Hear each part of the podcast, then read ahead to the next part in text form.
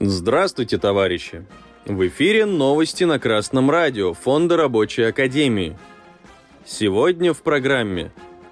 Экспорт России в денежном выражении увеличился с началом специальной военной операции.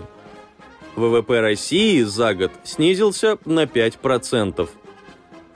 Газета «Коммерсант» сообщила об увеличении экспорта из Российской Федерации в страны БРИКС – эти данные были опубликованы в газете The New York Times со ссылкой на платформу Всемирной торговой статистики Observatory of Economic Complexity.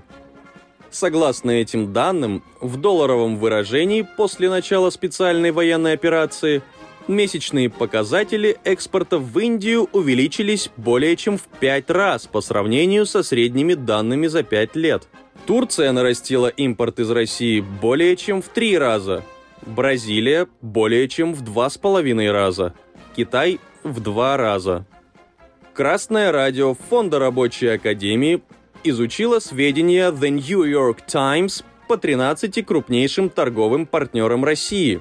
Согласно этим данным, до начала специальной военной операции крупнейшими импортерами российских товаров были Китай, Германия, США, Турция и Великобритания. После ее начала крупнейшими импортерами стали Китай, Турция, Германия, Индия и Нидерланды. Среднемесячный импорт в Российскую Федерацию до начала СВО составлял около 10 миллиардов долларов, и после ее начала снизился почти на полтора миллиарда. При этом экспорт составлял около 17 миллиардов долларов и увеличился более чем на 13 миллиардов, то есть более чем в полтора раза. Цифры представляются фантастическими, но если они верны, то связаны они могут быть с изменением мировых цен. В этом случае данные об огромном увеличении экспорта в долларовом выражении контрастируют со следующей новостью – Пресс-служба Министерства экономического развития сообщила о снижении ВВП на 5% по сравнению с сентябрем 2021 года, передают ведомости. При этом в месячном выражении российская экономика выросла в сентябре на 2,1%, после роста в августе на 1,8%. Согласно последним данным за август, за месяц номинальная зарплата увеличилась на 12,9% в годовом выражении. При этом объем средней реальной заработной платы снизился в августе на 3,2% в годовом выражении. По прогнозу министерства, по итогам 2022 года экономика страны сократится на 2,9%, а в 2023 всего на 0,8%.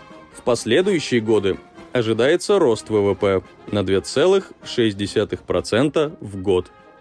Красное радио Фонда Рабочей Академии отмечает, если верны сведения Всемирной торговой статистики о росте доходов от российского экспорта, то рабочие должны выступать за использование этого роста для развития отечественного производства – Недопустима деградация работников, недопустимо снижение реального содержания заработной платы в период проведения специальной военной операции.